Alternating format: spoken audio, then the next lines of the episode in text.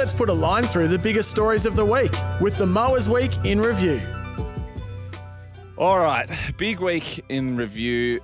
Addin Fonua Blake. Uh, he asked for a release from his Warriors contract. Uh, he's on roughly one million a season through till the end of 2026. Uh, following a Zoom meeting with the CEO from the Warriors, looks like he'll stay put for 2024. Sean, as soon as I heard this, I was like, "Beautiful, done." I had him in blue and white straight away. Did you? Yeah, I thought I thought this is this has got Gus all over it. Um, Gus will have had some talks with him privately, and then he's asked for the release. I just assumed if Fonua Blake on a contract that size for two more seasons is asking for a release, something has been pre-organized. Yeah, yeah, for sure. Turns out that was not the case. He's staying put. Do you think the Warriors would have had to stump up any more money, or like Can they? I don't know. Like, can you? What's if the go? on a, if can't he's on a million a season, I didn't know he was on a million a season. Gibbo, is that Yeah, that's, that's confirmed. We'll turn the mic on. Yeah, that's Confirmed? confirmed. Yeah, million dollars It's something season. like that. Yeah. Like, well, Payne Haas is probably up there. Fisher Harris, I guess, was probably a little less than that. But less? Fonua but, Blake- but I put Payne Haas a level above Fonua Blake. oh, oh Yeah. yeah, I just, but Yep, I yep, think it's yep. more so the value to that Warriors team. Like he is their forward pack. Tohu Harris as well has been a Mm. Yeah. good player for him. But you take Fonua Blake out, I don't think there's any close replacement. No. And it would have been tough. I guess the thing is that he left to the Player, Warriors. you go player swap and go, for example, Raymond Faitala Mariner No. for Addin Fonua Blake. Straight swap. So yeah, double Seems barrel fair. name.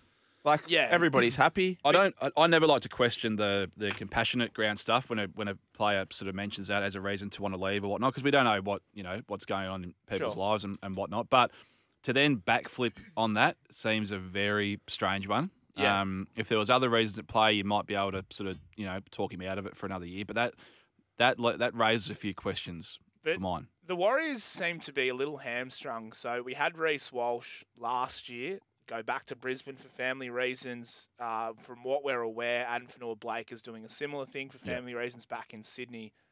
Like, if you're a Warriors fan, you, you'd feel a little hard done by. But in that same respect, they got Addin Fonua Blake on Same compassionate same grounds. reasons. yeah, yeah.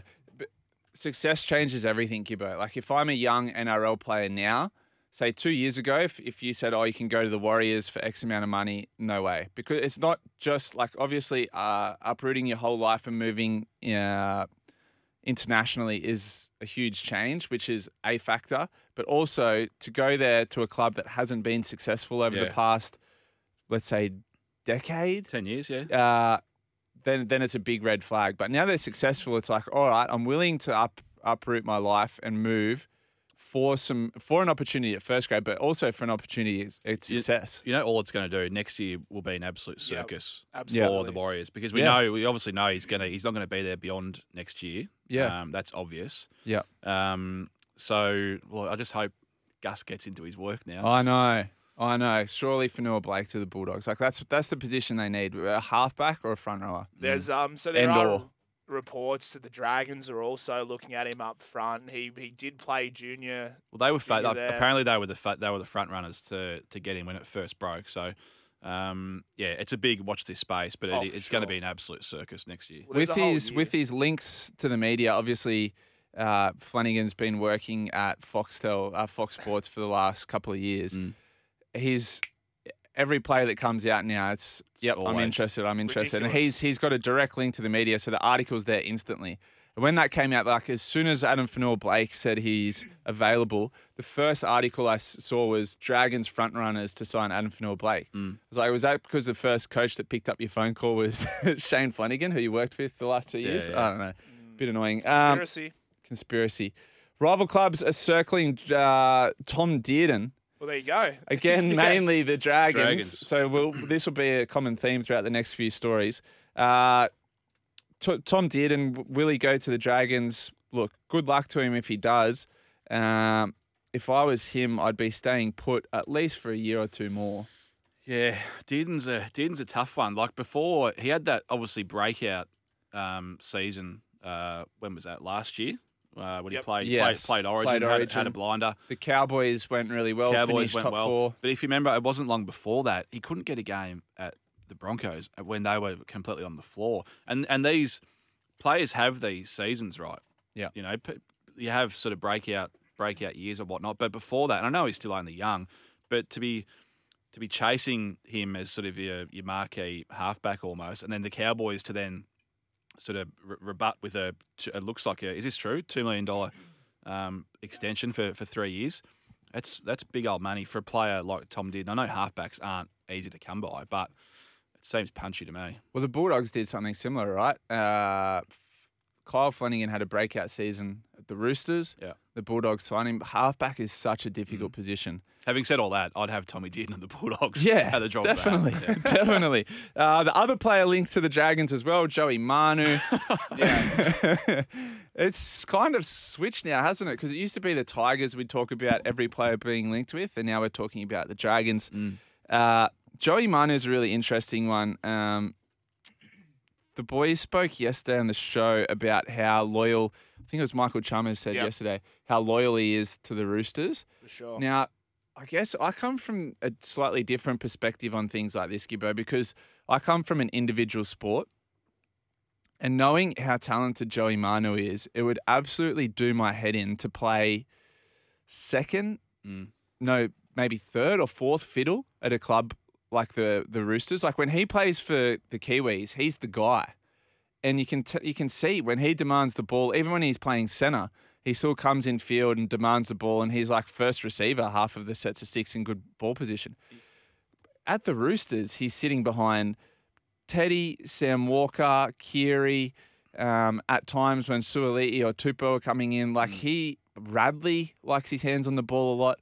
I just think beyond being loyal to the team, I think he's doing himself a disservice of, well, not shining as bright as he could at a, a lesser club. Yeah, and well, the the drums were beating to to move Teddy from fullback, obviously to slot. I think Joe Manu there. I think I think we're going to see that um, at some point this year, aren't we? Yeah, Oh, sorry, next next season. for sure. Like they, they did that with uh, Roger Tuivasa-Sheck and Anthony Minichiello. They Yeah. sort of phased Yeah. him to the wing. I, I know what you're saying there, Missile, but from everything I've heard, that is not the case. Yeah. Joey Manu loves playing at the Yeah, yeah. Roosters. Uh, I don't know if it was Michael Chammas or Mikey, as he was called yesterday after, Mikey. Was saying that Joey Manu's brother has Just been got signed. Yeah. which is another good Roosters. Yeah, well, they yeah. did that with Shaq Mitchell, the Latrell Mitchell. Yeah. They've done that with Dom Young and his brother. Yeah. Uh, I think as, as well, like, I remember he, re- reading stories after the Latrell incident where Joey Manu was rubbed out for the rest of the season with that fractured Oh, yeah. eye socket. You know, Uncle Nick was there, Trent Robinson was there, and those sorts of gestures have stayed with him. I, I can't, I can't ever see Joey Manu leaving the Roosters. Or put it this way, I don't think the Roosters ever lose players they want to keep. And if they want to keep Joey Manu, they'll keep him. And the one thing for me though is, you know, Tommy Trbojevic when he played Origin a couple of years ago, he was playing that hybrid center role. Yep. So he was popping up on different sides of the field. So he wasn't playing fullback, but he Mm. was shifting around. That's as Roosters fans, we thought that was going to happen this year. Yeah, with they Joey just Manu. don't do it. Yeah. No. They didn't do it. They moved Yeah. him to six. Sam Walker was a scapegoat. But ideally, if Tedesco's going to wear the number one, which he deserves to do for at least a couple of seasons, Joey Manu needs to be roving, getting more hand on ball. And I honestly don't think he'll leave ever. But uh, at what point? So the big thing with the Roosters is right. You stay there. Well, firstly, it's eastern suburbs of Sydney. It's a nice spot to live. But secondly, you go there for success. Yep. At what point, do you, as a player, do you go? Well, so they haven't had success in four years. With on paper, or nearly every year of those four years, the best side in the comp. Yeah. Yep. At what point do you go? Well, okay, now I'm Joey Manu. I'm staying here for success. I'm not getting it. I'm the Golden Boot winner at international level, but in terms of Dally M's, I'm not even in the top Well, 20. So Golden, the, To be old, the fair- old golden boot. Yeah. eh? to be fair, like the teams that are going to be able to offer him one point million dollars plus, the one that who played top four footy would be the Warriors. The rest would be the Bulldogs, the Dragons, the Tigers. Now, let's be fair; they're not Yeah. playing top eight footy, or they're not they're not going for premierships in the next couple of years. Success, I think, is playing finals year in year out. Is playing in a team that's winning, so you can play rep footy. He'll always play rep footy because he's from Yeah. New Zealand. But I I think. You know, just because they haven't won premierships doesn't mean they've necessarily been unsuccessful. Mm. I don't think. No, it's a fair call. Yeah. Maybe, maybe like at the end of the day, maybe he just loves playing. Maybe he's a centre and he wants to, and he Yeah. wants to be centre. Yeah. Like, we don't actually know what's going on, but I, I, I do think at some point next year you'll see him at fullback for the for the chalk, and it might be in the sugar Yeah. um, hybrid role. For sure. He might He not. he might that. not wear the number one on his back, but I think you might see him start to play a bit of that um, hybrid style uh, footy. Uh, all right, other news. Uh, Jarome Luai, the Instagram post, Know Your Worth, uh, 50 Cent playing in the background. What song was it? Get Rich or Uh, Die Trying? Yeah, something like that. Something like yeah. that. Um, Ivan Cleary came out and basically said other clubs would be taking a gamble, Mm.